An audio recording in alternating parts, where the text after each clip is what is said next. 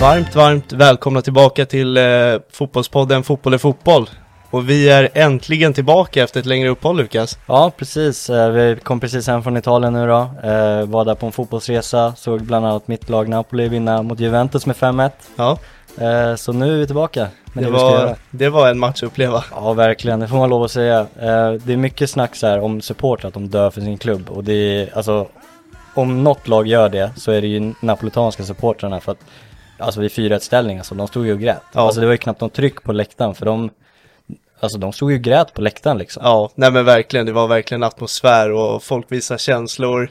Och eh, Kvaratskhelia och Osimhen visar toppklass. Ja, Alltså det är toppflight i hela världen. Ja, det, det är väl typ, ja Kvaratskhelia i alla fall är väl en av världens bästa Nej, fotbollsspelare idag. Osimhen, Så. jag värderar honom nästan högre. Ja, alltså han är också helt otrolig. ja, riktig maskin får man säga. Ja, Ja. ja, men det är inte därför vi är här, för vi ska inte prata om italiensk fotboll just nu. Nej, exakt. Vi ska inte snöra in oss för mycket. Det är du och jag här. Eh, Viktor är borta återigen i ett Mm, avsnitt. tyvärr.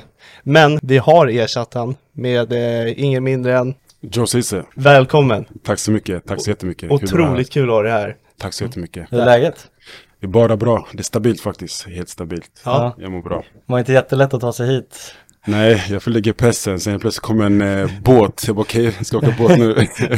men, eh, men det var nice. Ja, men nu är det här. Vi ska, vi ska klargöra för alla som kommer hit i framtiden att det är inte den enklaste vägen. Nej. Nej, den får vi be om ursäkt för. Nej men det är lugnt, det är lugnt. Jag läser faktiskt en bok nu som heter Hindret är vägen. Ja, Så nu har jag börjat tänka, ju mer hinder, ju bättre är det. Ja.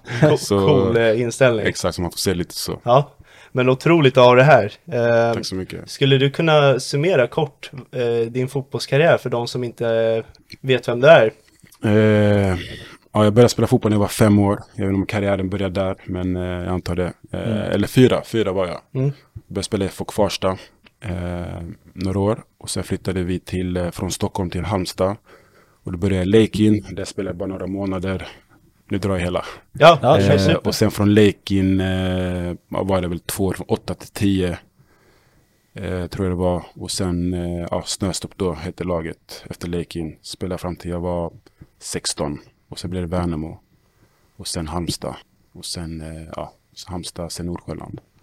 Och sen däremellan har jag varit i, ja, tränat med eh, storklubbar som Barca, Milan, Glasgow Rangers och turkiska lag och så. Ja, hä- häftigt. Ja, det är en väldigt stark karriär faktiskt. Otroligt häftigt och vi, vi vill gräva djupare i den längre fram, särskilt med vissa andra destinationer du nämnde där. Absolut. Det är eh, otroliga destinationer som du nämnde.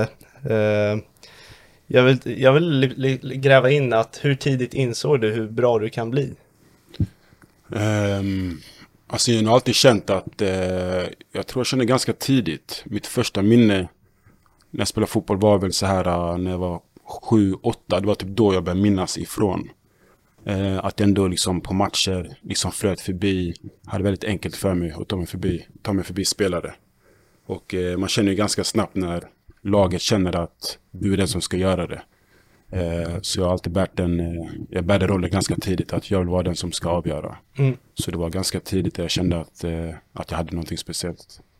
Var det i Snötorp där du märkte den stora skillnaden med tanke på att du gick från Snötorp till Värnamo?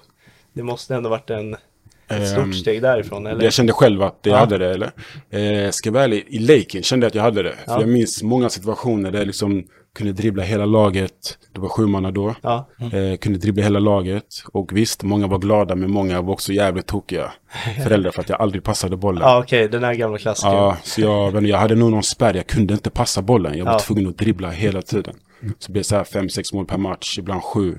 Och eh, många var glada, men många var så här, ja men vi vet att du kan dribbla, passa bollen någon gång. Okej, Men det, jag kunde inte passa. Alltså det var så här, ja men nästa gång ska jag passa, jag lovar. ja. Och så var jag tvungen att dribbla ändå. Så till slut de gav upp, de bara, men gör du sju mål på match, det är lugnt. Hade du någon fotbollsidol som låg bakom allt det där dribblandet eller? eh, inte när jag var så liten, det kom Nej. senare. Ja, det kommer senare. Ja.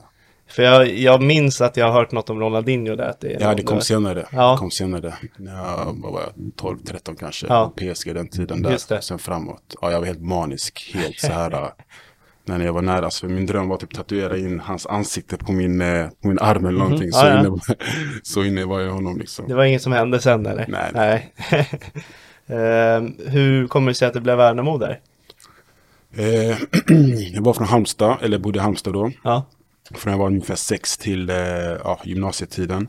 Innan, eller ja, nian kan man säga. Där, eh, när jag slutade nian så hade jag en rådgivare då som eh, efter mig ganska mycket. För där vi växte upp, det var ja, en förort, du vet. Barn, många barn med mycket överskottsenergi, kunde lätt hetta till till och från. Och just i den miljön så var vi många fotbollsspelare, men det var också många som inte spelade fotboll. Som kanske mer höll på med destruktiva saker. Okej. Jag var i den miljön hela tiden. Och ibland kunde vi, ja, ibland följde man med, följde, följde man med på lite bus om man säger så. Mm. Och eh, det gav ju sina konsekvenser ibland. Och de då som, så, som liksom så efter mig kände någonstans att ska den här killen kunna gå hela vägen, lyckas med fotbollen, så måste han nog kanske byta miljö. Mm.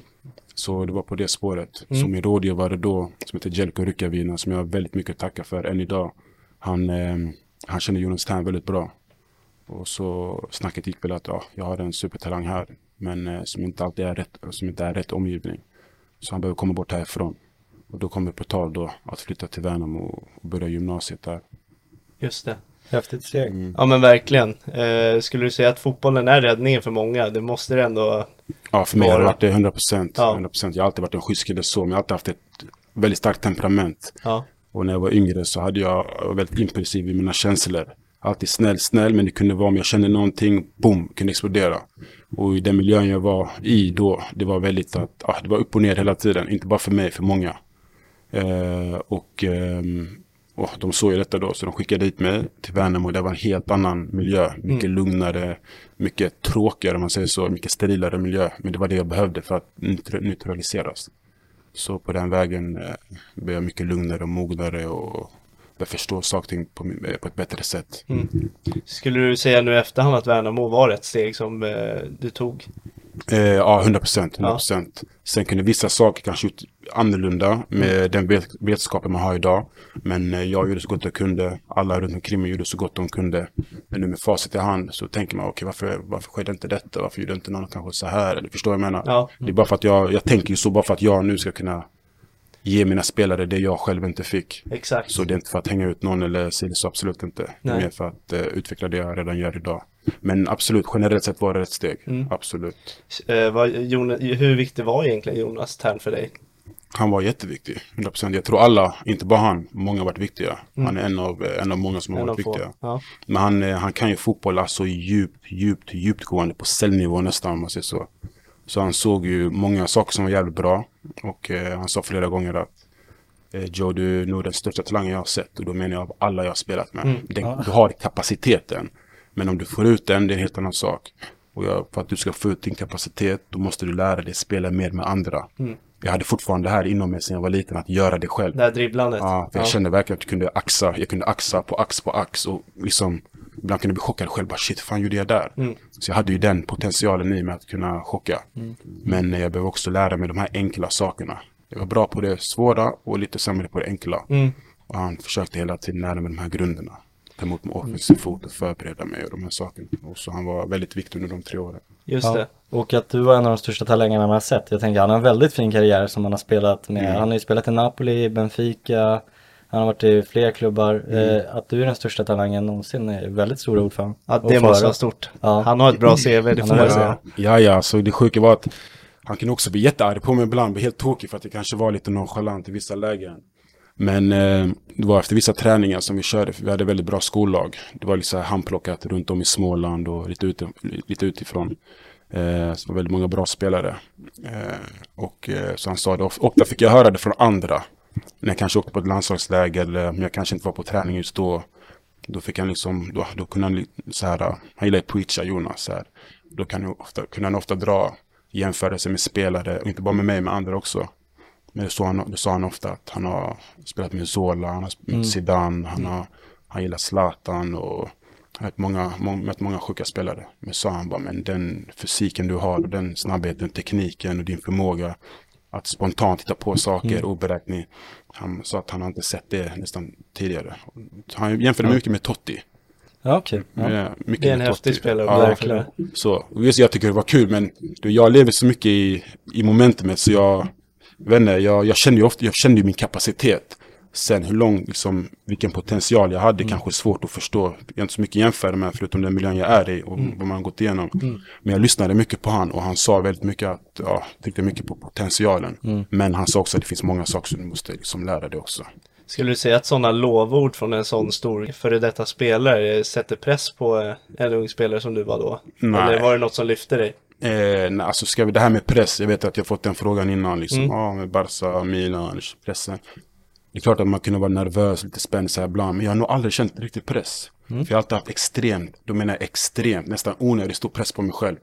Så när folk sa saker, det var, ändå, det var aldrig i match med min egna målsättning eller press. Så jag har aldrig känt att jag har blivit skrämd av någon annans press, för min press var alltid större på mig själv. Så du, det var mest du som hade press på dig själv? Ja, jag, hade, jag var inte alltid snäll mot mig själv. Var det som inre spöken ibland eller? Nej, men jag hade alltid den här perfekta bilden Ja. i huvudet. Och eh, ofta kunde jag nå den, men eh, ibland nådde jag inte den. Och då kände jag mig väldigt dålig som person och så här. Mm. Det gick, gick på min självkänsla och jag liksom isolerade mig och jag kände mig dålig och så här, jag klankade ner på mig själv. Eh, och sen när jag väl spelade bra, men då mådde jag, då var jag liksom på moln. Så jag gick ofta mellan moln och helvete. Ja. Eh, Var det Så- något du jobbade då med eh, på den tiden eller var det bara? Ja, jag jobbade mycket med det. Ja. Eh, Jag hade ju som sagt bra människor runt omkring mig då. Och den här Jelko Rykkavina som eh, såg efter mig väldigt mycket och han och hans, stor, eh, han och hans bror då. Som båda varit mina tränare. De skickade mig till en kille som heter Lars Ryberg. Som jobbar mycket med det, med det mentala. Och så, du vet, ung kille, gått igenom skilsmässa. Mm. Det var inte kanske den trevligaste skilsmässan. Man kommer man har mycket minnen därifrån. Eh, en förort i Stockholm, sen en förort i Halmstad. Många barn som har upplevt samma sak. Du vet, det blir också en väldigt laddad alltså, omgivning. Sen var ju mycket skitbra också. Och i den omgivningen var man ju, mamma kämpar, träffade inte pappa så mycket. Så mycket jag, var, jag var väldigt splittrad, frustrerad kille. Och, och på det ska spela fotboll. Jättekul, men när det gick emot, då kunde det liksom explodera. Mm. Så, så jag fick ju väldigt bra hjälp där eh, med bra människor. Just hantera känslorna och eh, gå tillbaka och bearbeta vissa saker. Och när jag väl gjorde det, då märkte jag liksom att jag fick ett lugn inom mig och samma lugn kunde jag ta med mig in på planen. Sen kom jag till en period, eller till en, till, alltså, till en fas där jag liksom kunde hantera eh, provokationer på ett helt annat sätt. För jag blir provocerad mycket på plan. Mm. Så här, i och med att man är duktig och folk försöker liksom en för att Mm. man inte hänger med. Och så. så någonstans så har jag känt att det mentala, det var min räddning att jobba på det. Ja, härligt. Hur skulle du beskriva din tid i Värnamo då? Eh, ja, det var jättetråkigt till en början. Jag tänkte, vad fan jag hamnat någonstans. Mm. Jag är bara van att vara med Ahmed, eh, du vet, ut- utländska grabbar. Så här, eh, väldigt få, hade väldigt få svenska kompisar innan dess, förutom de i fotbollslaget. Men hängde väldigt sällan med, ja, du vet, vi- liksom bodde i ett ställe fullt med invandrare liksom och inte så många svenskar. Så jag hade ju den jargongen mer. Eh, kunde mer om andras kulturer än kanske om svenska kulturen. Mm. Fast vi ändå uppväxta i Sverige. Sen är det, har alltid varit en enkel, enkel kille så jag är väldigt, väldigt lätt att anpassa mig. Men när jag kom till Värnamo var det väldigt svenskt. Så här, eh, man märkte att många anpassade sig efter varandra. Och det fanns ju inte i min värld anpassa sig. Jag körde alltid mitt race. Mm. Om jag kände skratta, skrattade jag högt liksom. Om jag kände för att göra någonting så gjorde jag det. Men där fick jag lära mig lite så här. Eh, klart jag fattade vissa saker innan dess, men där var det väldigt alltså, svenskat samhälle. Mm. Eh, och jag lärde mig väldigt mycket så här, väldigt många bra grejer. Och eh, ja, det, var, det formade mig. Jag, jag blev mogen i den miljön, helt Mm. enkelt. Jag blev mycket, mycket, mycket lugnare, mycket mognare. Den här hjälpen med det mentala som du pratade om Mm. där i eh, Värnamo. Mm. Är det så att det fanns de resurserna i alla de lagen du var i tidigare och efter? Eller var det just i Värnamo du fick extra mycket hjälp där? Eh, nej, alltså de resurserna, jag ska tillägga innan, det var tråkigt till en början, men sen blev det fantastiskt rolig tid. Mm. Så ska jag avsluta. Ja, ja, men eh, men det, det här fick jag ju privat. Det här med det mentala och Mm. folk som hjälpte mig med det. Sen hade jag alltid Jonas Tern. Och Mm. eh, så blev jag väldigt bra vän med Simon, hans son då, Simon. Tern. Så, och jag märkte att många av de här grabbarna, Simon, eller Jonas Tern snackade så bra med hela tiden. Så att de här Simon, Viktor Claesson och de här unga, de såg upp till mig väldigt Just. tidigt. Eh, I och med att de var lite yngre när jag var där. Tränade med A-laget lite då och då. Eh, så hade jag mycket showtime där på träningarna och matcherna gick väldigt bra för mig. Så jag märkte ju att så här, men det var jättehärlig miljö. Folk tog hand om mig, folk var positiva. Det, var, det är en perfekt miljö för spelare. Så, och Jonas Tern var ofta liksom i mitt öra och pushade mig framåt. Men väldigt ärlig. Han var brutalt ärlig. Han kunde såga mig ena sekunden och höja mig andra sekunden.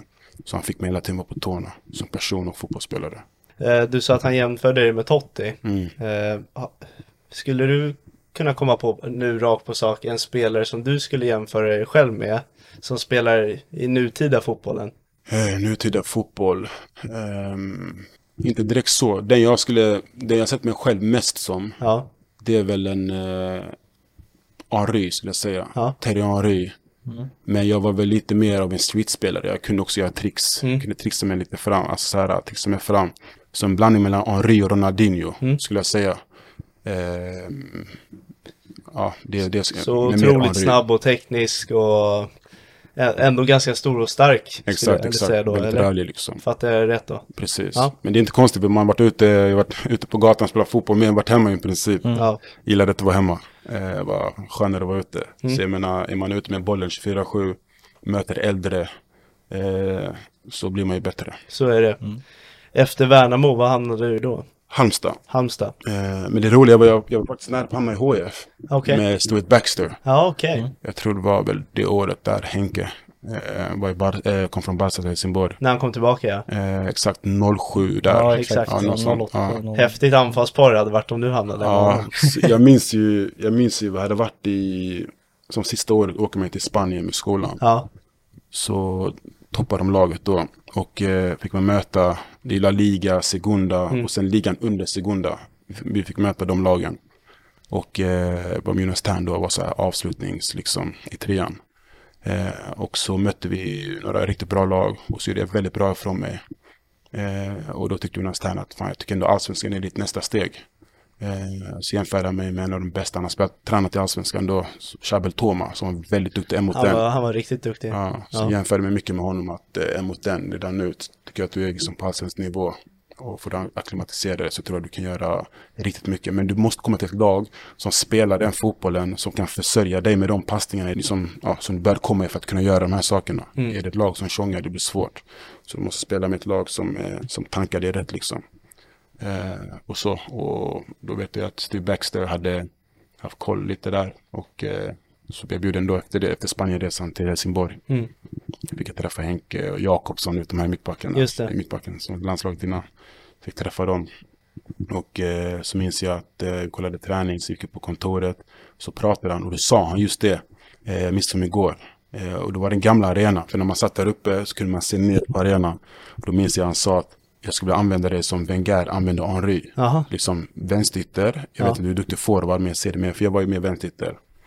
Eh, så han sa vänsterytter och vinner vi boll, då ska du snabbt flytta ut på vänsterkanten. Så när vi ska rensa, då kan vi rensa mot vänster. Då vet vi att du alltid är där. Mm.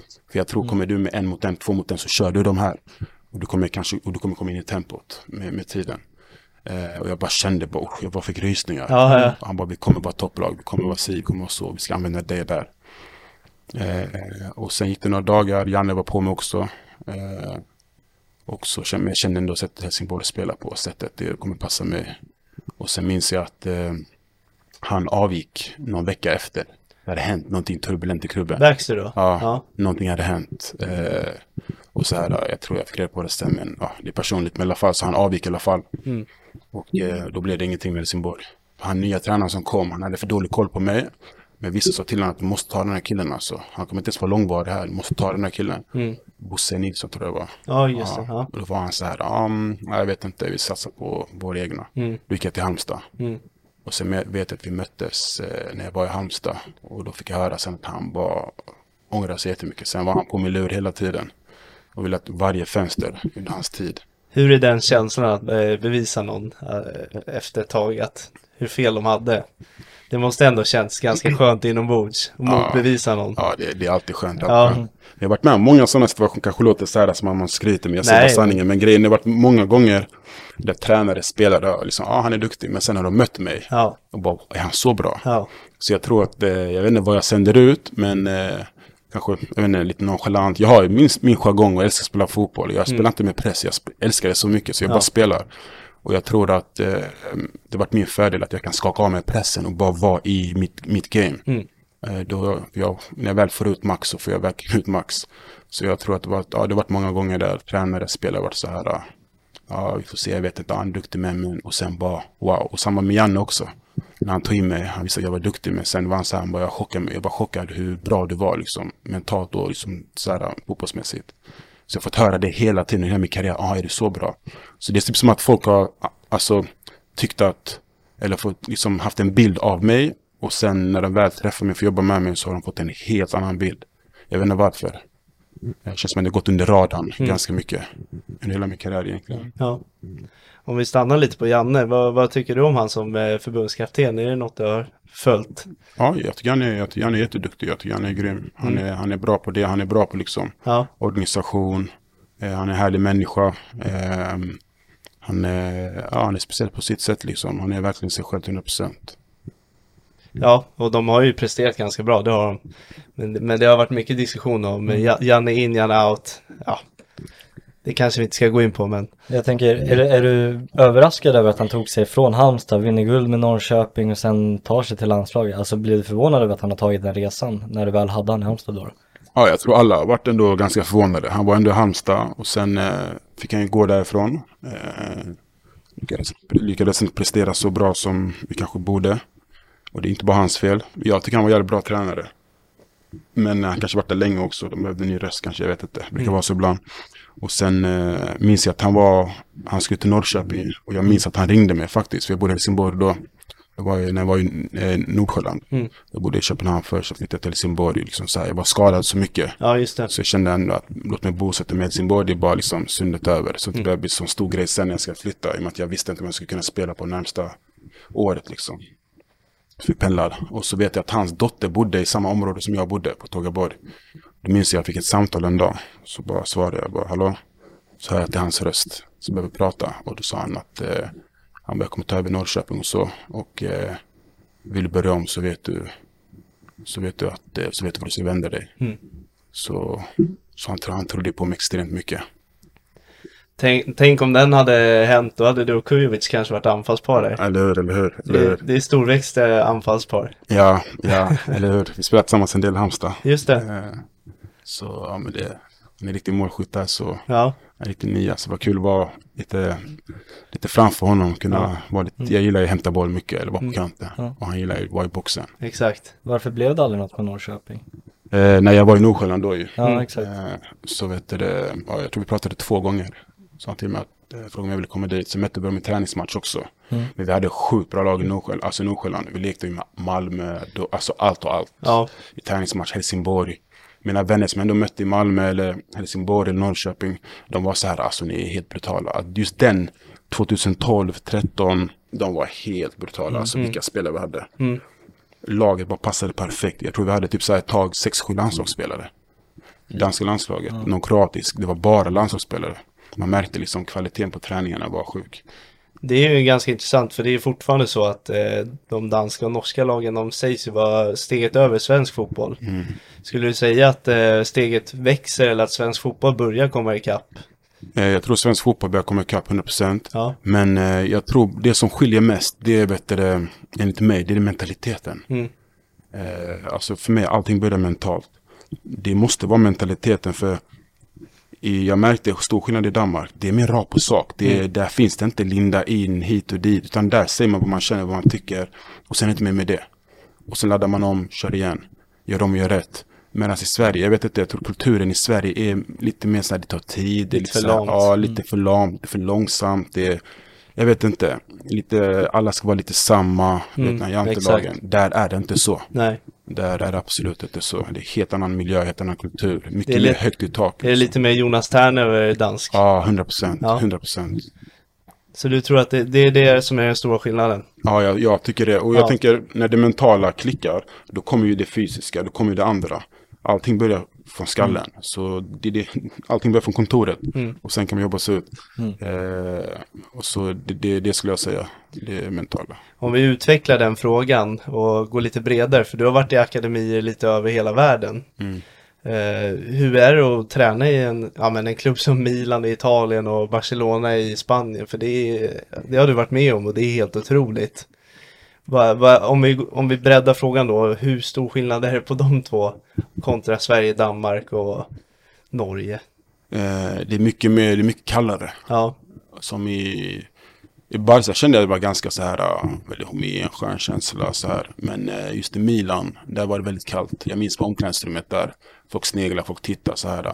Men jag kommer ju från väldigt så här tuffa eh, förhållanden, alltså jag kommer med väldigt starka mitt umgänge, den där jag var, det var väldigt så här, där jag växte upp, det var väldigt rakt på sak. Där mm. liksom, det var hårtork direkt, om det var någonting, det var mobbing, det var hets hela tiden. Och, i, och den miljön har jag växt upp i. Så för mig, jag, jag skräms inte av sånt där. Utan Nej. jag får nästan energi. Jag, är jag ska visa de här, vilka trött de är. Kolla på mig så. Jag, ska få se. Alltså jag, jag har lite det egot i mig när jag, mm. när jag spelar. Jag gillar att ge igen. Så för mig, jag triggas mer av sånt. Mm. Så jag känner inte att det påverkar mig. Eh, sen är jag en schysst grabb så här, uh, skakar hand och har alltid respekt. Men känner jag att någon inte visar respekt tillbaka, då händer någonting i mig. Mm. Så jag försöker liksom ta ut det på planen. Uh, och det gjorde jag några gånger. Sen när de märker att man är duktig, det är då respekten kommer. Ja, ah, han, är, han, är, han, är, han är fucking du, bra. Du tjänar den respekten. Alltså. Ja, exakt. Med prestation. Ja, exakt. Så jag märkte alltid, vad jag än kommit och varit så här, okej. Okay. Och sen alltid bevisat. Och sen märker man att folk dras till en lite och de respekterar. Uh, så.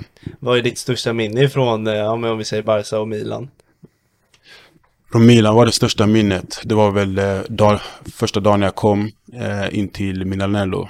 Mm. Eh, Milanello, träningsanläggningen. Exakt. Så var det helt tomt. Jag tänkte, vad fan alla spelare?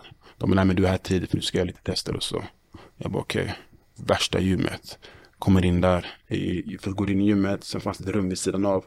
Går in där, tänkte, ja men jag är ensam här. Och vet, när jag själv brukar sjunga högt och sånt där. Och så går jag nynna på någonting och så tittar jag, så ser jag någon sitta där, så är det Maldini som sitter där och stretchar. Så minns jag, han bara kollar, han bara buongiorno. Så här, jag bara buongiorno. Och så satte jag mig bredvid honom, så stretchade jag också lite så här. Och så satt jag och tittade på honom bara så här, tänkte fan det är Maldini. Och så kollade han på mig så här, för jag stirrade på honom du vet. Så han kollade på mig och började skratta. Så började han snacka italienska. Jag bara, no italiano, engels. Så, här. så vet du det, så så här, jag bara, du kan lära mig så på engelska. Han bara skrattade. Ja. Så började han fråga var jag är från Sverige. Började prata lite så här. Sen ville jag inte störa honom. Så gjorde jag mina grejer. Så var typ i gymmet så här 20 minuter. Jag och han bara. Eh, det var ganska fett. Sen kom en tränare och hämtade mig. Sen gick jag ut och körde lite tester. Sen kom alla andra. Och sen efter träning så att vi käkade kom Gerardino in så här. Mm. Så att man ändå med några av dem. Så, alltså det är häftigt så här 10-15 minuter, 20 minuter så här, man bara shit så här. Sen, sen försvinner den här kicken. Ja, sen är du en av dem. Ja, och sen träffar man dem varje dag. Sen ja. är det som att träffa liksom eh, kassörskan på Hemköp eller ja. Ica. Det blir samma, samma aura. Ja. Jag förstår. Så, så. Det är en mentalitet fler borde ha. Jag tror själv om jag hade råkat stöta på Maldini tror jag hade mm. skakat i flera dagar innan jag hade vänt mig. Ja, man säger det men det, det, det är en kick så här, wow. Så här. Men sen jag har alltid velat bevisa för folk så jag gick ändå in, in i mig själv sen. Mm. Så det var ganska häftigt. Och sen att få spela match med dem 45 minuter. För träningen gick, ska vara ärlig, träningarna i Milan där det gick sådär. Det gick helt okej. Okay. Jag mm. kände inte att jag utmärkte mig alls. Så här uh, i vissa aktioner. Men det var mycket så här defensivt jobb. Jag kom inte till mig rätt riktigt. Uh, de passade inte jättemycket. Så jag blev lagt där någon gång på träningarna. Mm. Så, så tränaren någon gång skratt. Han bara, han bara, this is Milan. Typ så här. Han bara, everybody fight for the för, för, för det spot. Typ, så jag minns det så här. Men han gillade att jag var så här. Att jag, att jag kom och tog för mig. Mm. Så han pekade på huvudet. Han bara, just du är stark mentalt. Mm. Uh, så jag tjurade lite så här. Uh, och så. För jag brydde inte om jag, alltså jag sket om jag var där. Jag ville spela fotboll och vinna. Men sen blev det bättre med tiden. Men det, jag var bara den veckan. Mm. Men matchen var ganska häftig. Mm. Men Barca var ändå häftigast. Jag har hört att du gjorde större intryck i Barca. Ja, Barca gick väldigt bra för mig. Ja. Jag hade en ljumske som höll mig tillbaka också. Det var så jävla tråkigt. Men ja. det, jag, tycker, jag tycker ändå att jag var, gjorde väldigt bra från mig i Barcelona. Mm. Just det. Pep Guardiola som tränare eller? Ja, precis. Mm, precis, precis. Det var ganska Hur var en sån upplevelse ja. att byta från... ja. Jo, jag minns dag ett när man kom dit så här. Alltså, de hämtade en i så här ett sådär större van typ, eller vad man ska säga. Mm. Eh, som, som man ser på tv ibland, så, så det var ganska häftig upplevelse. Jag tänkte fan, från Vallos till detta. Och eh, det var bara Jonas Tern som visste och en som heter Christer Tonning. Jag tror han var den första, första svenska proffset i USA. Christer Tonning, legend. Och så var min rådgivare då. Och de var så här, ja men håll ner det, håll ner det, prata inte så mycket. Nu tänker jag efter, fan de borde bara gått ut med det, för ja. det var fet marknadsföring. Vad stort det hade varit. De höll ner det ganska mycket. Så minns jag, kom dit i kostym, skjorta eller vad det nu var, så här rock. Och så blev man hämtad på det sättet. Det var ganska häftigt. Då bodde jag första veckan utanför Hotell Rally heter det. Och sen de sista veckorna fick jag bo på Camp Nou. Så delade de med någon ung brasse där. Så mm. det var ganska fett som man bodde på Camp Nou. Så jag kunde bara gå bakvägen till matcherna ju. Ja. Så, här, så det var ganska fett. Så jag minns när de, när de hade stängda träningar. Så kunde jag sitta där med familjen och Ronaldinho var framför. Så jag pratade lite med honom så här, att tog någon skön bild. Mm. Och det var ganska häftigt. Är, är det den du har som bakgrundsbild nu på luren med? Nej, det var en gammal Ericsson-telefon. Ja, Så jag vet inte vad det är. En sån, okej. gammal skittelefon. ja, Men eh, jag minns att jag skickade till min bästa vän Robin då. Ja. Mulle som är gammal. Ja. Eh, jag skickade till honom. Jag bara, du säger inte någonting till någon. nej. Han bara, vad är du? Vad är? Ingen visste. Jag bara, var jag är någonstans? Jag ska få en bild. Så skickade jag till honom. Han bara, det jag bara sluta photoshoppa, var är du någonstans?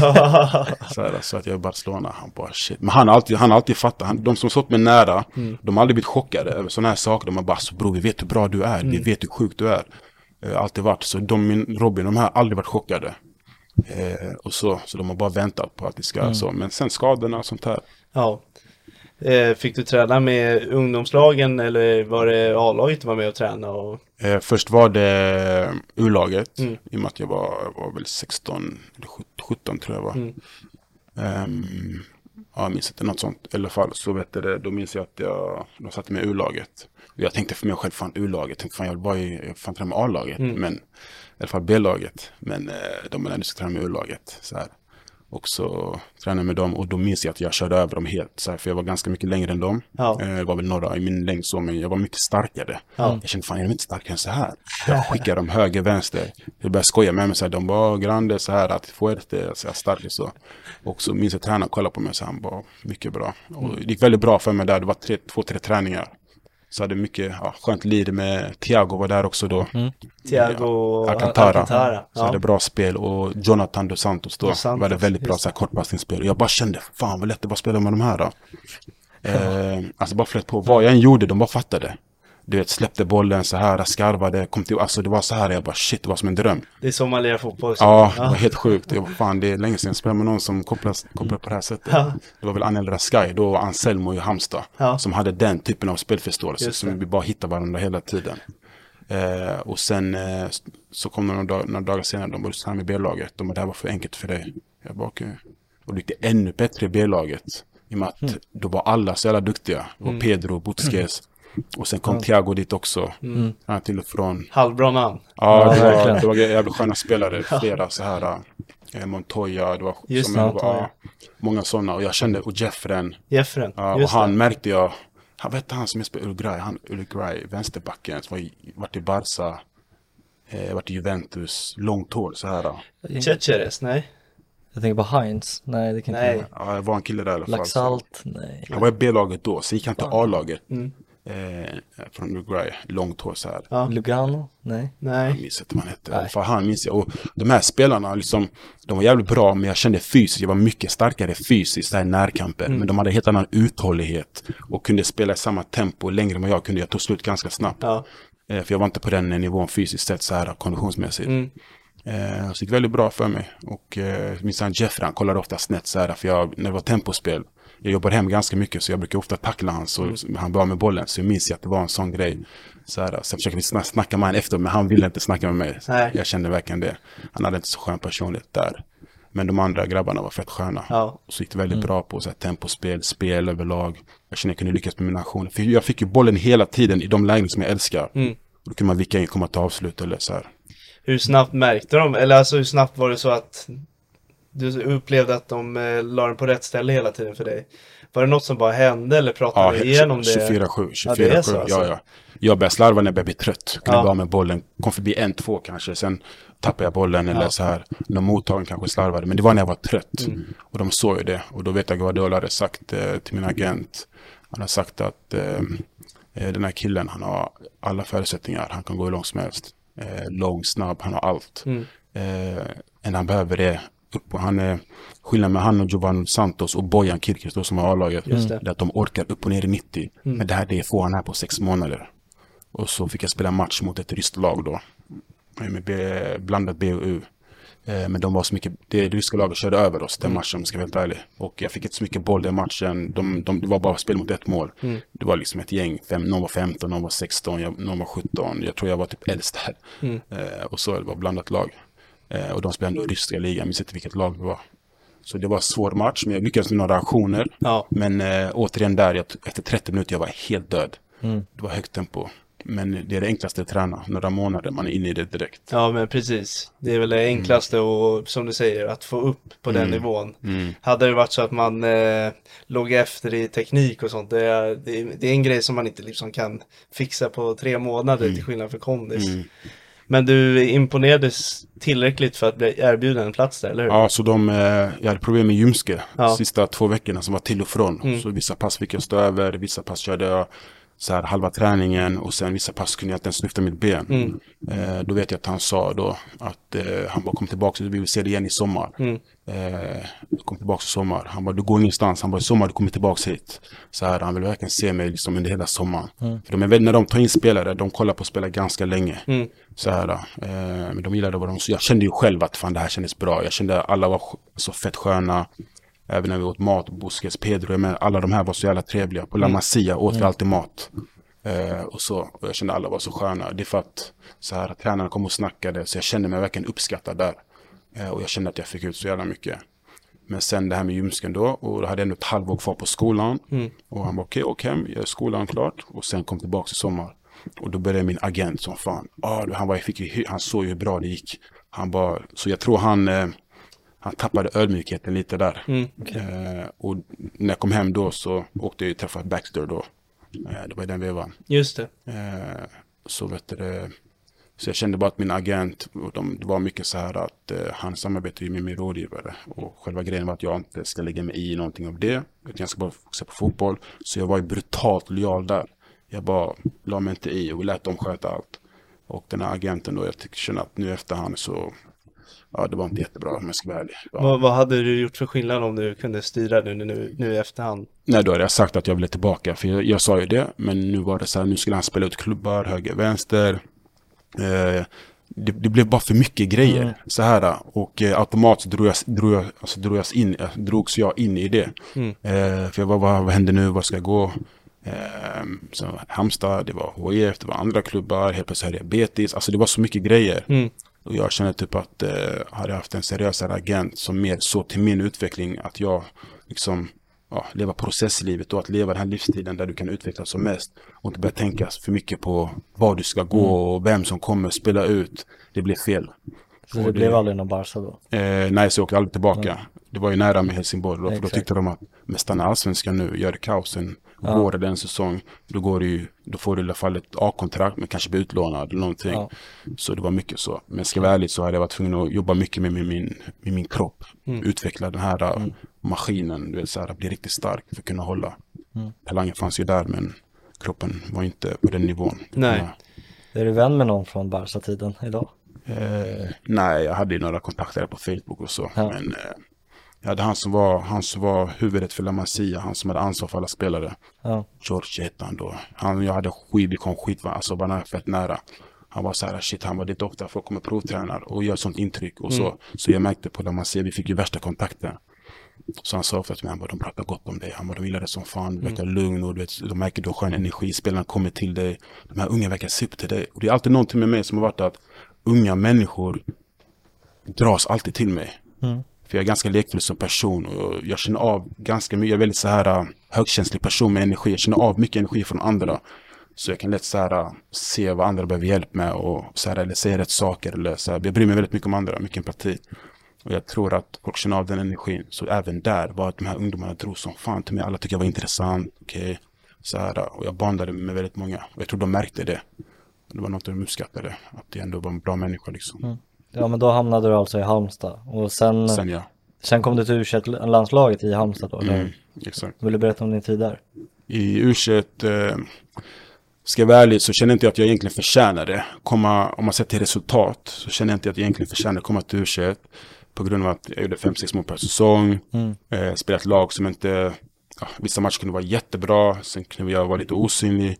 Vi spelade en fotboll som var lite så här, eh, det var mycket kris i Halmstad. Mm. var tvungna att liksom slå oss underifrån och upp. Eh, så det blev aldrig liksom fokus på fotbollsutveckling, det var hela tiden överleva.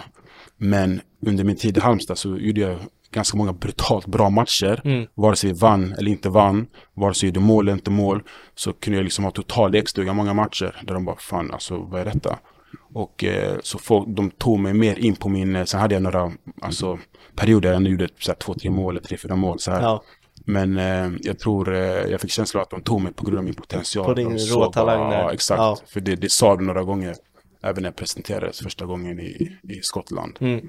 Så sa han det framför alla. Han bara, Joe kanske inte ut med mål i Allsvenskan. Eh, för någon dag som heter de HIF, jag såg matchen. Och det är bland det sjukaste jag sett, Mm. Lennartsson då. Eh, så skojar jag med Joel, jag känner Joel Ekstrand ganska bra. Ja, och ja. Joel, eh, Marcus Nilsson. Ja, just Så det. han frågade, han bara, hur kändes det att möta Joe? De bara, alltså, jag vet fan vad han käkar alltså.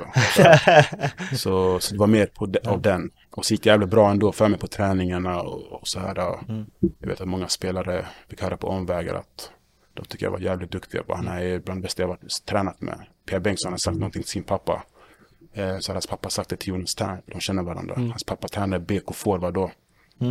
Sen sa Jonas Tern till mig att hans farsa ringt honom och sagt att eh, Per Bengtsson pratat med sin pappa och sa att du var, ja, ja ni kan fråga han själv. Eh, han sa liksom bra grejer liksom. Och, eh, och så har det alltid varit i min karriär. Ja. De ser mig, okej, de möter mig, sen bara wow. Mm. Ja, och så.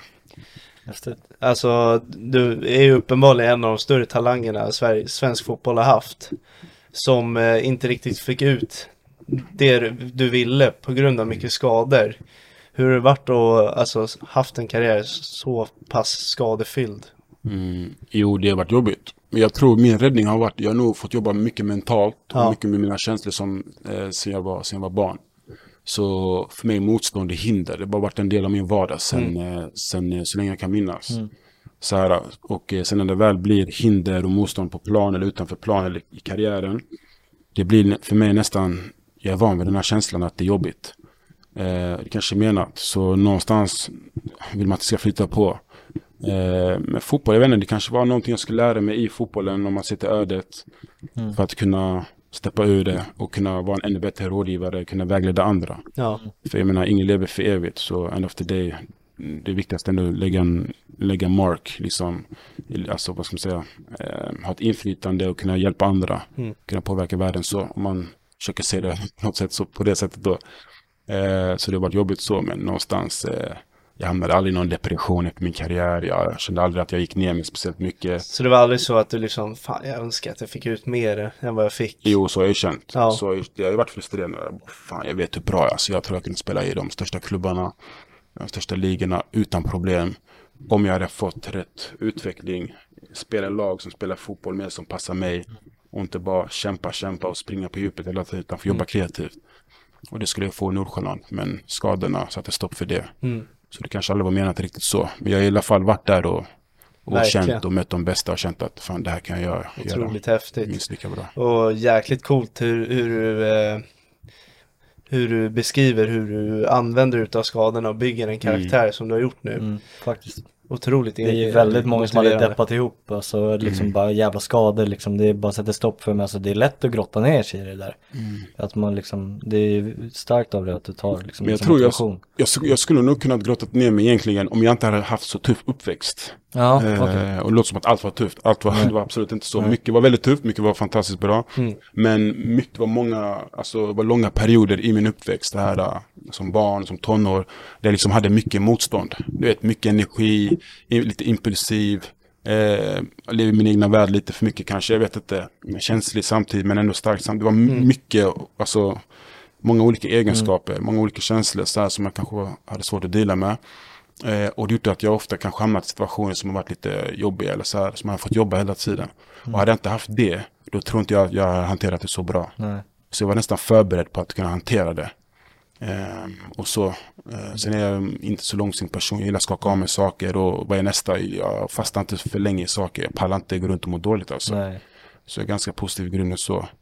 Så vet du och nu känner jag bara att nu är jag så glad över alla saker jag gått igenom. För jag märker verkligen nu vad- hur jag kan påverka människor. Jag tror senaste åren, jag tror det finns många människor som jag varit bidragande orsak till att förändra sitt liv till det bättre.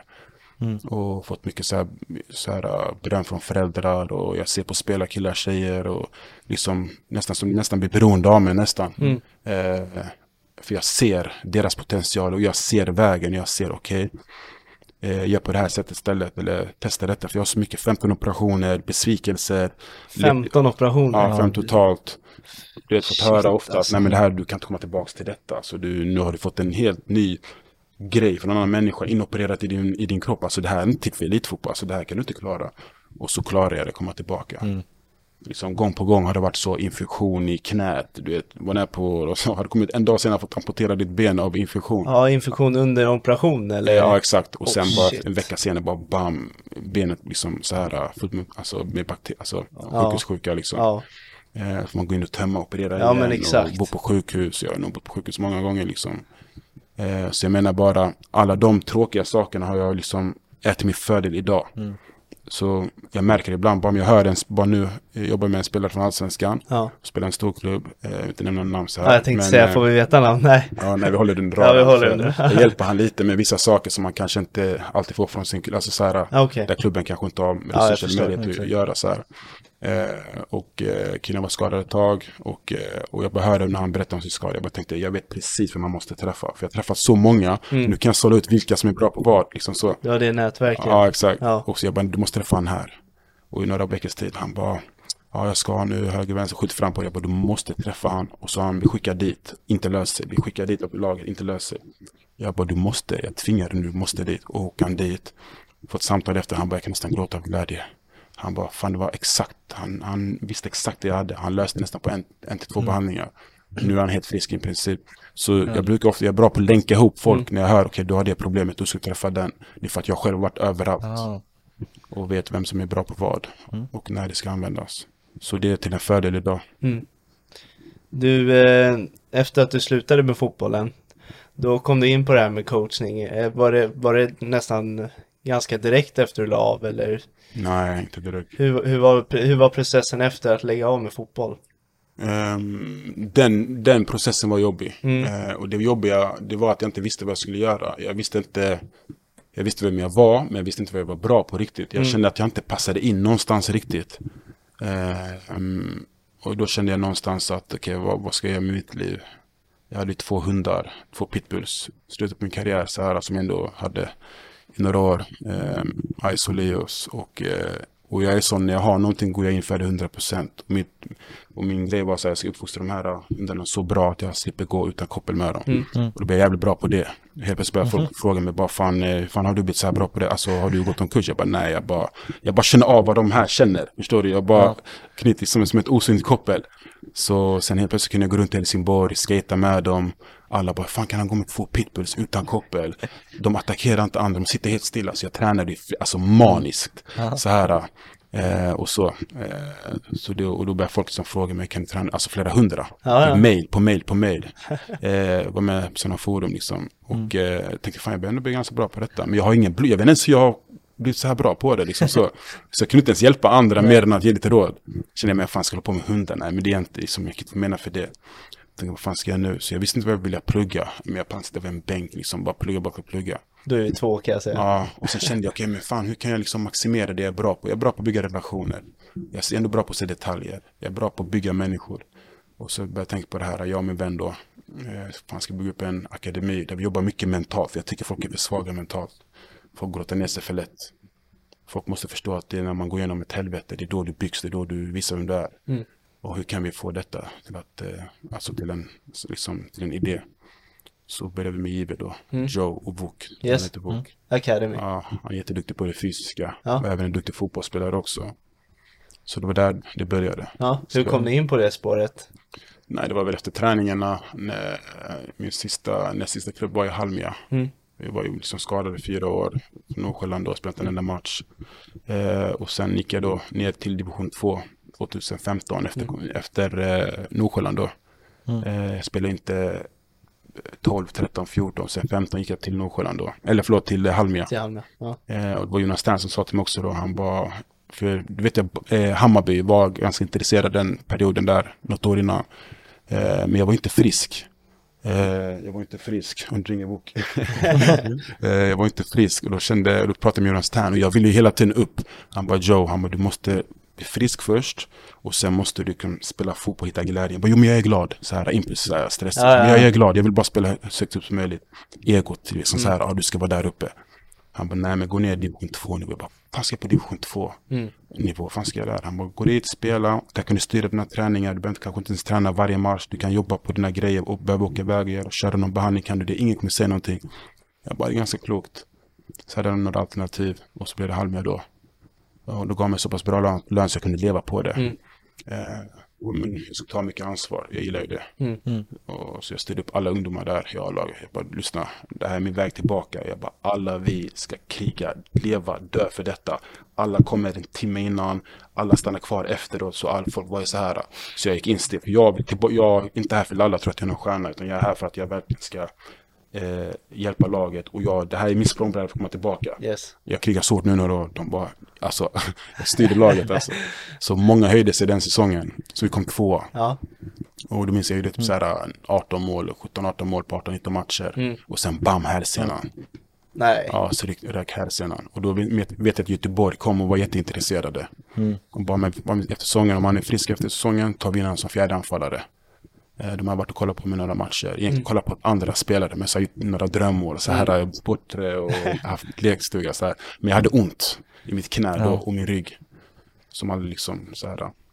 Så ja, på den vägen var det. Och så efter varje träning, varje match då så var jag och Book alltid kvar. För han var en av de som lyssnade blint. Han, jag var verkligen inspiration för honom.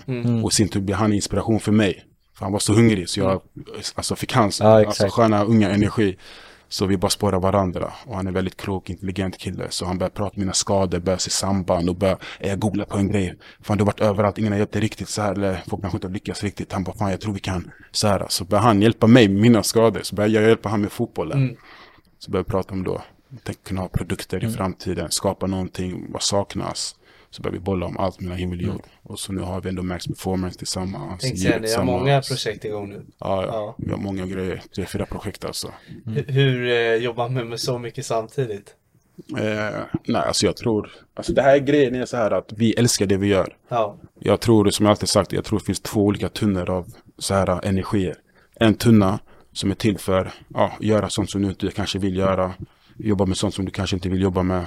Och sen har du en tunna av energi och den kan ta slut den första.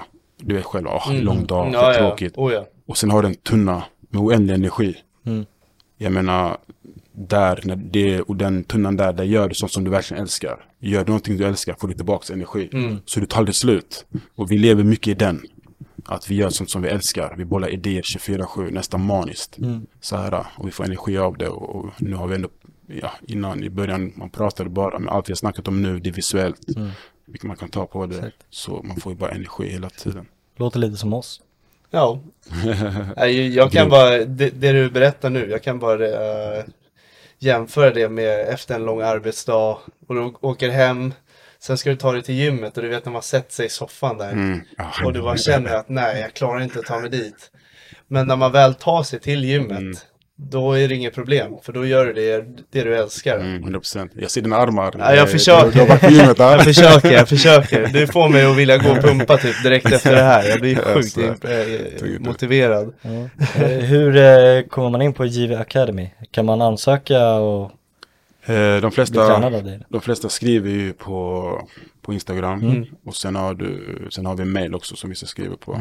Vad heter ni på Instagram? Eh, snabela, eh, giv, eller vad säger jag, giveacademy.se. Det är ju snabela först. Sen Ja, men exakt. giveacademy.se. Är det till för alla eller? det- Ja, ja. Alla Ja. som har ambition. Om Mm. du är tre bast eller om du är 33 bast eller det spelar Mm. mm. så länge du har ambition alltså. Just det. Nej men, okej, tre år kanske är överdrivet. Men du förstår. Nej men jag är med. Sex, sju år Ja, och det är så till för alla. Det är till för alla. Ehm, jag blir intresserad av att fråga, hur mår kroppen idag efter alla de här? Kroppen mår bra. Alla kroppen mår bra. Eh, jag, jag har ju tränat väldigt mycket. Jag tränar Ja. ju i princip Mm. varje dag. Det ser jag på det också. Han är, fi- jag är fitta. Ja, verkligen. Känner mig lite eh, ensam. Nej men jag tränar, eh, jag, jag har ju så mycket att göra så jag enda tiden jag kan träna egentligen det är så här på morgonen. Så jag Mm. går upp fem på morgonen varje dag. Så drar jag till gymmet innan jobbet. Då får jag min en och en halv timme. Mm. Så innan alla barnen och sånt har vaknat då jag, då är jag färdig. Eh, och sen jobbar jag ju eh, på skola och sen därefter då börjar ju projekten. Mm. Någon timme med det, någon timme med det, någon timme med det, några samtal där, några möten där. Så, och sen klockan elva kanske. Sen upp igen. Så jag försöker lägga mig lite tidigare. Mm. Eh, ibland är jag jävligt trött men jag har sagt att jag ska upp varje morgon. Så nu ska jag vara lite snällare mot mig själv och träna kanske inte fem gånger men kanske i alla fall fyra, Mm. tre. Mm. Så här, jag märker att jag mår bättre när jag får återhämta mig också. Ja. Så jag är lite bättre på den. Men, eh, Den delen. Ja, måste träna alltså. Exakt. Ja, eh, hur är det med eh, gen- ja, skillnad på generationer av ungdomar om vi jämför med när du växte upp Mm. och dagens ungdom? Vi tänker det här mentaliteten och träningsviljan och kärleken för fotboll. Är det stor skillnad på ungdomarna? Um, alltså jag tror den största skillnaden är, det är alla distraktioner som finns idag. Ja, Ehm, det är det. Alla, all hype, alla, alla distraktioner. Mm. Jag tror det är det som eh, vilseleder folk lite för mycket. Ehm, vi hade inte det på samma sätt. Liksom, det var inte sociala medier, det var inte, det var inte på det sättet. Man var mest ute, spelade fotboll. exakt. Eller gjorde någonting. Mycket mer, det sociala var mycket mer genuint. Mm, Nu är det liksom, nu skapar man band genom en skärm. exakt. Eh, man kan liksom vara en, eh, man kan liksom måla upp en fake person ut och man kan vara en viss karaktär Mm. på Instagram. Sen när man träffar en person man bara, vänta, det är inte ens samma pondus, det är inte ens samma så här kaxighet eller vad ska man säga. Förstår du? Exakt. Så det är mycket mer fake liv nu, om man säger så generellt. Mm, Jag tror det är det som, och många sugs med in i det. ja, Och så. Eh, jag skiter i sånt. Jag använder det för att jag tycker det är kul och det är jobb. Jag, Ja. Om jag får en like eller om jag får 10 000 like. Alltså jag är lika, lika glad ändå. Påverkar inte mig så. Men vi kommer också från en annan, från en annan generation. precis. Men nu för tiden är det inte så. Det, generellt sett så gör det mycket för många. Mm. det- Hur man är uppskattad på de plattformarna. Ja, men precis. Så därför måste man jobba mycket mentalt tidigt. Jag har varit inne på din Instagram, äh, typ alla tre. Okej, eller okej. tre Ja, eller fyra ja. du va? Med alla, Exakt. ja. Och så fastnade jag på ett klipp när du eh, pratade med lite barn efter en träning. Okej. Och jag är impo- eh, otroligt imponerad hur du gick igenom träningspasset där och fick dem att prata. De var lite blygsamma i början men sen märkte man hur de växte in i videon Mm. där. Mm. Hur, hur har du lärt dig sånt? Är det som, har det kommit med tiden eller? Alltså jag har alltid varit så här äh, frispråklig och liksom gillar att prata. Men jag har alltid hatat att stå framför folk och prata. Mm. Det, alltså det, jag, alltså jag kunde skaka i skolan. Mm. Jag kunde ha ont i magen. Stå och redovisa och prata. Det var det värsta jag visste. Eh, men sen är jag en sån här person. Om jag hatar någonting och inte är bra på någonting. Då måste jag göra det. Mm. Då måste jag sätta mig in i den eh, situationen för att bemästra det. Eh, jag har alltid varit lite så, för jag gillar inte känna mig feg. Jag gillar inte känna mig som att jag inte vågar. Jag gillar inte känna mig som att något, något, kan, något kan styra mig. Och då vill jag över, alltså övervinna den känslan. Och då, så har jag varit ganska mycket undermedvetet. Men ju mer jag blir medveten om det, då blir det så här, fan shit, så här jag har nog alltid varit. Men nu när jag ändå är medveten om att jag är en sån som inte gillar att känna mig på det sättet, då kan jag liksom utmana mig själv mer. Nu gillar jag att stå framför folk och prata, så länge jag vet vad jag ska prata om. Mm. Och eh, det var därför jag inte kände efter min karriär att det kom naturligt för mig att vilja bli tränare. Jag fick ändå vissa erbjudanden så här, jag bara aldrig. Stå och prata för grupp. Jag bara, uff, nej, jag kommer bara stamma, jag kommer bara fastna, jag kommer bara, nej, jag, nej, jag håller inte på med sånt alltså. Så jag vill att undvika det så mycket som möjligt tills jag nästan kände att fan, det är det jag måste göra. Jag måste ge tillbaks, alltså ge mina erfarenheter, det kan hjälpa många här. Eh, och, så, och sen vidareutveckla mig själv. Vilket jag kommer göra med, med fotbollen också och med det mentala liksom. Eh, och, så, så, och nu är det bara naturligt. Så jag tror bara att, återigen, jag tror allting reflekteras på en själv. Om jag mår bra och besitter skön energi, då kommer det också sändas ut till andra. Om jag är stel, om jag är för så här, om, alltså för stel och för eh, ansträngd, då blir folk nervösa. Och därför jag föredrar att behålla den här sköna energin och den här lättsamma energin och förståelsen för andra och känna empati och vara så här mjuk och skön. Jag tror folk, de sugs in närmare det då och då blir folk trygga. Verkligen. Så det man sänder ut får man tillbaka. Mm. Kan du tänka dig att träna i framtiden då? Ja, 100 procent, 100 procent. Det ska vara kul att göra någonting. Mm. 100 procent. Har du haft något sånt projekt på G? I närtid? Alltså grejen är nu när jag ändå bör, nu när jag ser det med andra ögon, eh, fotbollen och så. Jag ser ju direkt att fysiskt kan man göra jättemycket. Alltså träna rätt. Många tränar hårt, många är ambitiösa. Men många tränar inte rätt. Många tränar liksom, alla gör nästan, många är samma saker. Och så ser man de som gör saker och ting som är, de som jobbar med, alltså folk som jobbar mer utifrån sin kropp eller det de, sina behov. De blir oftast mycket bättre. De går, alltså, det är därför man säger hard work beats talent. Talang tar det en bit på vägen. Men har du, också, har du någorlunda bra talang såklart så kan du också outwork de stora. De som har stora talanger som kanske inte gör samma jobb. Så nu när jag ser det mentala, hur mycket man kan göra med det mentala. Och det har inte ens med fotboll att göra. Alltså jag, det är många som inte ens sitter på en skön, alltså bra självkänsla, genuint bra självförtroende. Men det går bra ändå. För att de krigar sig dit ju, men tänk om de liksom kan jobba inifrån och ut. Alltså från själsligt ut. Eh, och verkligen våga ta de här läskiga sakerna, de här osäkerheterna. Och när det väl släpper, alltså det finns nivåer man kan nå. Och jag märkte det, det är så jag jobbar nu med spelare. Ja. På olika sätt. Och jag märker ju shit vad, det, vad man kan göra med spelare. Eh, men ja, alla har sina sätt att jobba på. Så nu när jag ser det, då vill jag trycka på det. Skulle jag vara tränare och ha 20, 20 grabbar, jag skulle inte kunna göra det på det sättet. Skulle inte kunna jobba så. Alltså till 100 procent. Därför vill vi, jag och då, vi vill liksom, jag har något som heter Givelab. Där vi åker runt i klubbar och jobbar med helheten. Jobbar med, med det mentala och det fysiska. Eh, de får ju fotbollen från laget och då kan vi komma med, med det individuella, med det mentala och det tekniska då, fotbollen och det fysiska. Och ser man ihop den helheten, det blir jävligt starkt alltså. Mm. Och eh, vi märker det, vi ser stor skillnad på spelare och lag vi jobbat med som vi jobbar så med. Grymt hörru. Har du, eh, är det några tränare som du har inspirerats av, som du har jobbat med eh, tidigare i din karriär, som du har tagit egenskaper från och kanske ja, men använt dig av själv? Ja, men jag tänker typ Terns rakhet som du pratar om. Är det något du har tagit med dig eller är det någon annan tränare du vill lyfta som hade, han har den där goda e- egenskapen som jag har tagit med mig? Ja, framförallt Terns eh, rakhet. Mm. Den, eh, sen jag alltid varit rak som människa så det blir naturligt för mig att anamma det. Mm. Eh, och jag gillar också att få höra om jag gör någonting som är knas. Jag vill, att, jag vill höra direkt. Jag gillar inte när folk går runt. Eh, Säg till mig vad du tycker, punkt slut. Mm. Så länge det kommer på ett respektabelt sätt. Eh, och han är väldigt mycket så. Så den rakheten tycker jag är nice. Och man kan lätt bli så här lite sårad kanske till en början. Mm. Men långa loppet så tjänar du på Då det. uppskattar man det. Ja. ja. Och gör man tvärtom kanske man inte får höra sanning till en början. Precis. Känns lite skönt. Men långa loppet så blir du sårad. Precis. Så jag blir hellre sårad kortsiktigt och må bra långsiktigt än tvärtom. Ja, Och där har jag fått den ifrån. Och hans detaljer och så här. Jag har lärt mig mycket. Sättet han ser fotboll. Mm. Men den ska ärlig. Den, och sen eh, Pa- Patrik Ingesten också. En gammal eh, legend i Allsvenskan. Ja. Eh, också jävligt duktig tränare. Mm. Jätteduktig. Jens Gustafsson också har jag haft Halmstad. Han tycker också var jävligt bra. Ja, du har haft han också? Ja. Okej. Och sen Janne också väldigt bra. Alla bra på olika saker. Men jag ska väl, den, den, den som är den bästa jag haft, det är han med rådgivare som hade Snöstorps A-lag. Mm. Som lyfte upp mig när jag var 14-15 där någonting. Eh, tränade när jag var 14, fick spela när jag var 15. Eh, han, eh, det är nog det sjukaste tränaren jag haft alltså. Vad var det som stack ut hos honom? Nej, hans man-man hans man-man coaching. Ja. Så här, han kunde bara så här, ta ut mig på planen och bara kolla med ögonen. Och bara, alltså, han var väldigt spirituell. Eh, hade sin eh, livsfilosofi. Så här, eh, indianerna, deras tänk. Vet, han kunde veva in sådana sjuka saker. Så liksom, eh, vad ska man säga, alltså jämförelse med musik, livet, olika kulturer. Och bara förklara en situation där jag bara, oh shit. Ja men jag fattar. Han bara, om du gör så här i livet kommer det bli så här. Om du gör så på planen blir det samma sak. Ja. Han kunde måla upp bilder. Och sen kunde han jävligt mycket fotboll. Alltså värsta detaljögat. Eh, så han, eh, han Jonas Tern var ju nära vänner. Han var nog den, det är nog den bästa tränaren jag har haft. Så här, jag kan inte säga att jag hade Guardiola Nej, för det var ju så här. Nej men men eh, men eh, han, eh, men han, han är åt det hållet. Mm.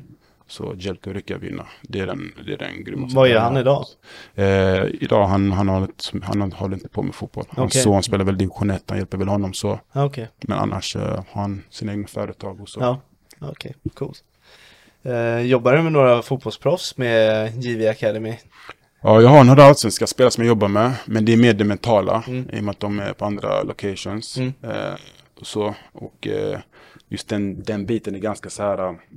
Det är ganska känsligt i och med Mm. att man så här. Men eh, det kommer att komma fram i tiden vilka jag jobbar med. Ja. Så jag är inte ute efter att ja, kolla vilka jag jobbar med. Nej, utan jag, vill bara, jag ser det nu. Vissa har gått från läktaren. Och nu idag de har bud på sig. Vet, agenten har ringt bara, fan jag får inte igång han. Vi vet inte vad vi ska göra. Han kanske blir utlånad. Jag bara, nej, nej, nej, stopp, stopp, stopp. Jag kan träffa han. Vad Och så träffar Ja. man dem, så pratar man och så får jag känslan direkt. Jag bara okej, här måste jag vara brutalt rak på sak. Och jag är så här, antingen är vi hundra ärliga Mm. och kan vi inte vara det då, min hjälp kommer inte funka. Så jag vinner ofta förtroende med att jag är ärlig. Jag kan ha fel jag vet inte allt, men jag får en känsla så brukar ofta stämma. Och när jag trycker på saker så är de så här, åh fan, fan vet du det? Så här shit, men okej, då tror jag vi ska jobba på det här sättet. Vad tycker du? Man förstår, det, han, jag, det är så att jag bara ser vad de ska göra, utan man lär känna dem. Mm. Får man en känsla, trycker på rätt saker och utifrån det kan jag göra program. Okej, nu lägger jag upp sådana här rutiner. Och då tar jag in Wok ofta. Wok är bra på kost, Mm. eh, träning, eh, han är jättebra på helheten. Tänka helhetsmässigt, inte bara isolerat, utan Mm. helhetsmässigt med, med fysen. Jätteduktig, riktig nörd där alltså. Och eh, med sömn, allting. Och då går vi in, jag med det mentala, han med de sakerna. Mm. Och lägger ut ett, liksom ett livsschema, en livsstil. Nu ska jag leva på det här sättet. Och det är obekvämt. Det kommer vara obekvämt och du kommer behöva lägga om vissa saker. Men du kanske behöver träna lite mindre extra. Men du kommer få mer energi. Nu tränar vi mer effektivt. För många ska bara ligga i hela tiden. Jag Mm. var själv en sån. Det funkar inte. Ibland less is more. Exakt. på vilka perioder. Exakt. Eh, och så går vi in där så märker man bara oh shit fan bra det känns. Så märker man personen, alltså energin, personen, allting. Och det kan vara att man får vissa uppgifter som är så här fett obehagliga att göra. Om det är så att du kanske är för introvert med vissa saker. Du behöver blomma lite. Ja. För att så här, ja, så det, man måste lära känna personen först. Och sen eh, märker man, går månaderna går, de presterar bättre. Agenten är, fan jag fattar inte vad ni gör. Jag ska väl, jag trodde inte på det här ni snackade om. Lät för, för flummigt eller säger så. Jag bara, ingenting här är flummigt om du kollar så här. Nej. Eh, eh, det är en sak att prata runt men det måste vara konkret när du väl ger någon en hemläxa eller så här. Eh, och så. Och så och sen märker man idag, nu har vi spelare bud på sig, utländska klubbar. Ja. Och jag är säker på att det är spelare som kommer gå, alltså, kommer gå hela vägen till A-landslag för de gör saker och ting nu som ingen annan spelare gör. Eh, 100 procent. ja. Häftig grej. Shit vad häftigt. Ja. Verkligen. Är, är det finns det många sådana här, uh, vad ska jag säga, inte företag, men finns det många sådana här inom svensk fotboll som man kan vända sig till? Jag tänker mig era mentala där. Eh, alltså vi, Jag har inte hört talas om många. Det finns olika coacher och så, men jag tror att man kan få någon coach, man kan få si, men Mm. någon som samarbetar. Jag vet inte, det är svårt att få ett, en helhets, så här, ett helhetskoncept av någon. Mm. Det går, men eh, mycket är så här mainstream. Jag, jag tar jättemycket inspiration från många och ju mer jag lär mig förstår jag hur lite jag vet egentligen. Så här, för jag älskar att lära mig och jag sitter inte här och tror att jag kan allt eller så absolut inte. Eh, Jag är väldigt ödmjuk där. Jag vet, jag vet att jag behöver lära mig jättemycket mer för det finns, det är så brett. Gärna liksom hur det funkar, det är så brett och det fysiska. Men eh, jag är väldigt säker på de delarna som jag har skaffat erfarenhet inom. Så vet du så det vi gör tror jag är väldigt unikt. Jag tror inte det är många som gör Nej, just det vi gör, det jag och Book gör. Det tror jag inte. Nej, otroligt häftigt. Ja, ni kan verkligen bygga något stort. Mm, Det och tror jag Tillsammans med. RMJ också då. Ja. Där vi, eh, för JV är ju en sak, Mm. sen RMJ en annan sak. Mm. Eh, Så RMJ är den här agenturen vi har skapat Just där vi nu jobbar med topp topptalanger i Sverige då. Där vi kan ge dem, där vi har ett team runt om. En fysioterapeut som heter Mark, Mm. som eh, jobbat med Chelsea. Jobbar Okej. även med dem till och från engelska landslagsspelare. Nu har han eh, från UK då, nu är han i Malmö har Elitcenter. Och sen har vi Vok då med, med liksom rutiner och sådana här saker som gör det mentala. Mm. Sen har Robin då som agent och Mikey, Mikey då, så Michael som är eh, ekonomisk rådgivare Mm. med, spons med sponsring och ja, ekonomin, hur man kan investera där när det väl liksom börjar trycka på eh, för spelarna. Mm. Så vi cover many spaces. Och Verkligen. när spelare kom in i den. Och nu har vi snart en signing med en spelare nästa vecka. En ung kille, en grym kille. Mm. Och eh, nu har vi gått in och, han, och när vi presterar detta så presenterar inte vi det som att vi, vi vill inte vara några mainstream-agenter som bara ska prata, prata med sitt kontaktnät. Ja. Vi har ett bra kontaktnät och, det blir- och det blir bättre och bättre. Eh, någonting som alltid kan liksom så här, hela tiden utvecklas. Liksom. Men det som gör oss speciella, eh, det är inte vårt kontaktnät som är fint, utan det är det här eh, processen man lever i. Kommer man till oss, det är som att du, du går in i ett labb alltså. Mm. Eh, där ska du må bra, shape som spelare och människa. Och får man koll på de, många av de delarna, då blir det jävligt bra. Då attraherar du med möjligheten att du ska tvärtom behöva jaga. Det är så många som jagar idag. Alla vill spela den största klubben, alla vill det. Och jag tycker inte det är så intressant att jobba med talanger oavsett hur bra de är när det är så här, den här Ja. stressen. Mm. Spelare behöver lugn och ro och ha bra människor runt omkring sig som vattnar dem som blommor. Mm. Så de kan växa. Grymt alltså. Det är, då de plockade. Det är då de blir plockade. Ja. Eh, Ska vi gå över på lyssnarfrågor? Vi fick några stycken. Eh, ja, det kan vi göra. Eller, eller har du något annat du vill lyfta upp? Eh, ja, en snabb fråga. Hur bra är du på Fifa än idag? Jag såg ett reportage när du berättade Just mycket det. om att du spelar Fifa. Jag är klass på Fifa. Är Jag, det? jag, jag, det kan gå två år, jag rör inte ens en kontroll, men ändå, det sitter i. Det måste ändå vara en av mina favoritreportage när man fick följa det när du spelade Fifa där i Halmstad. Med Robin. Ja, exakt, exakt. Ja, Jag vann live. Ja, det, det, var, det var mycket Fifa vid sidan om fotbollskarriären. Ja, det var mycket. Var Ja. mycket, mycket. Hinner du spela något idag? Eh, nej, Nej. idag hinner jag inte spela någonting. Min son, han, eh, han får spela. Ja, Nej, men det, det är så mycket med growth och utveckling och saker vi gör, så ja. Ja, jag förstår. Ja, vi hoppar in på lyssnarfrågorna då. Yes. Eh, då är den första frågan, eh, vilken är den bästa spelaren du har mött? Eh, bästa spelaren jag har mött. Eh, rent till namn eller kvalitet. Kör både och. Kör, ja, kör. Eh, jag tror den bästa jag har mött är väl eh, Henke Larsson. Mm. Eh, När mötte du han då?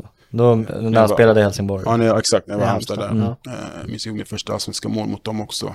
Eh, jag hade han på hörnan några gånger. Ja, han Ja. var riktigt så här lite ful. Vet, han armbågade Mm. mig. Så jag Körde han trash talk också? ja, han körde lite så här små grejer så här. Vad sa han då? Fult knep. nej, för jag minns ju att när Jonas Tern, när jag gick i skolan, så minns jag Jonas Tern var i Barcelona och hälsade på honom en Ja. gång. Mm. Och jag älskade Ronaldinho, bara ta någonting från Ronaldinho när Ja. kommer. Och det här var ett två år innan detta. Eh, vi möttes då. Och då minns jag att eh, han hade sagt till, eh, jag tror det var innan eller efter Champions League-finalen. Mm. Jag tror de hade vunnit Champions League redan då, så var det. Och då sa jag snälla, snälla, snälla, kan inte du bara ta något från Ronaldinho? Han bara, jag kan se, jag kan se, men eh, ja, jag ska lösa det. Och då sa han att han, han inte surra så mycket med Ronaldinho, men Henke gav honom en mest, för han har sagt till Henke, han bara, jag har en sjuk talang som gillar det och gillar, alltså bar, dör för Barca. Ja. Så kan jag ta med något så här. Och så fick jag den mössan. Då minns jag två år senare, eh, 2007 då, så minns jag att jag, när jag kom med Baxter där ju, när jag skulle Exakt. vara där uppe, alltså gå igenom grejerna. Så satt han med Jakobsson i omklädningsrummet och då hade jag med mössan. Jag bara, känner den där mössan? Han bara, jag var Jonas Tern, du till han för något år sedan, ett Ja. år sedan. Han bara, okej, han bara, vad var det han snackade om? Han bara, sen fick jag och Henke lite relation, Ja, för jag var i. Helsingborg sen det. När vi träffade honom, bara, fan är du? Men du var, du var grym så här. Mm. Så vet du, det, så det var Henke. För han gjorde sådana sjuka grejer under matcherna. Mm. Där han knappt rörde bollen. Han hoppade över och kunde ställa två, tre pers. Alltså han gjorde sådana små grejer som var helt sjuka. Så han tycker ändå var den så här äh, bästa jag mött så i mars. Ja. Sen när jag mötte Fulham då, Damien Duff, han var också jävligt Han var riktigt duktig. Ja, det var några sådana. Mm. Men äh, äh, mötte han äh, Anders Svensson också jävligt duktig. Mm. Han var jävligt duktig på mitten där. Mm. Sköna bollar ut på kanterna. Lite seg så här men Ja. han hade bollen kontroll. Schysst tillslag Ja, alltså. sjukaste tillslaget. Ja. Stillastående 60 meter, smack. Ja, Bara så här. riktigt snärt. Ja, ja. Så det är väl Ja, de. häftigt. Ja. Eh, Den här frågan har vi inte fått, men jag tänker jag ställer den ändå. Och det är, eh, vilken är bästa spelaren du spelat med? Ehm, med... Jag tar dem som eh, de lag jag tillhört. Så Ja. här. Ja. Eh, sen tycker jag Pedro är jävligt Ja, Precis, annars exakt. kan man kasta upp hela Barca där. Ja, de här uh, Thiago, Thiago var också sjuk kände Mm. jag. Han var nog den som imponerade mest. Ja, Men eh, de bästa jag spelat med, det skulle nog vara Joshua John i Nordsjälland. Mm. En holländare. Han vände upp och ner på hela Danmark. Alltså han gjorde vad han ville. Eh, han kom från Twente på lån. jag känner faktiskt igen det. Jag tror jag, jag, tror jag har sett honom. Ja, Ja. han är skön, han är skön. Riktigt så här, lite Neymar typ på Ja. vänsterkanten. Alltså så här, äh, jävligt skön. Eller mer Mbappé ska jag säga, mer den. ja. Peter Stick, Mm. lite mer så, men också fin teknik. Eh, eh, han är en av dem. Det är svårt att säga vem, men Anselmo, brassen i Halmstad, han var sjuk också. Okej. Han var riktigt så här humörs, men han hade en bra dag, du vet. Alltså, det var läskigt. Uh, Anne Raskai. Någon av de tre skulle jag säga. Mm, Anne okej. Raskai, om ni känner han. Ja, Ja, ja, han var absolut. helt brutal alltså. Nej, det där, det är nog den sjukaste spelaren. Det är nog den... Ja, det är nog den sjukaste spelaren. Sett till alla jag tränat med, sett till alla jag har mött, så han är nog den sjukaste spelaren potentiellt så här Mm. med bollen, kreativitetsmässigt. Han var äcklig alltså. Fan vad jag älskar att spela med honom. Ja. Han är nog den bästa jag spelat med alltså. 100%.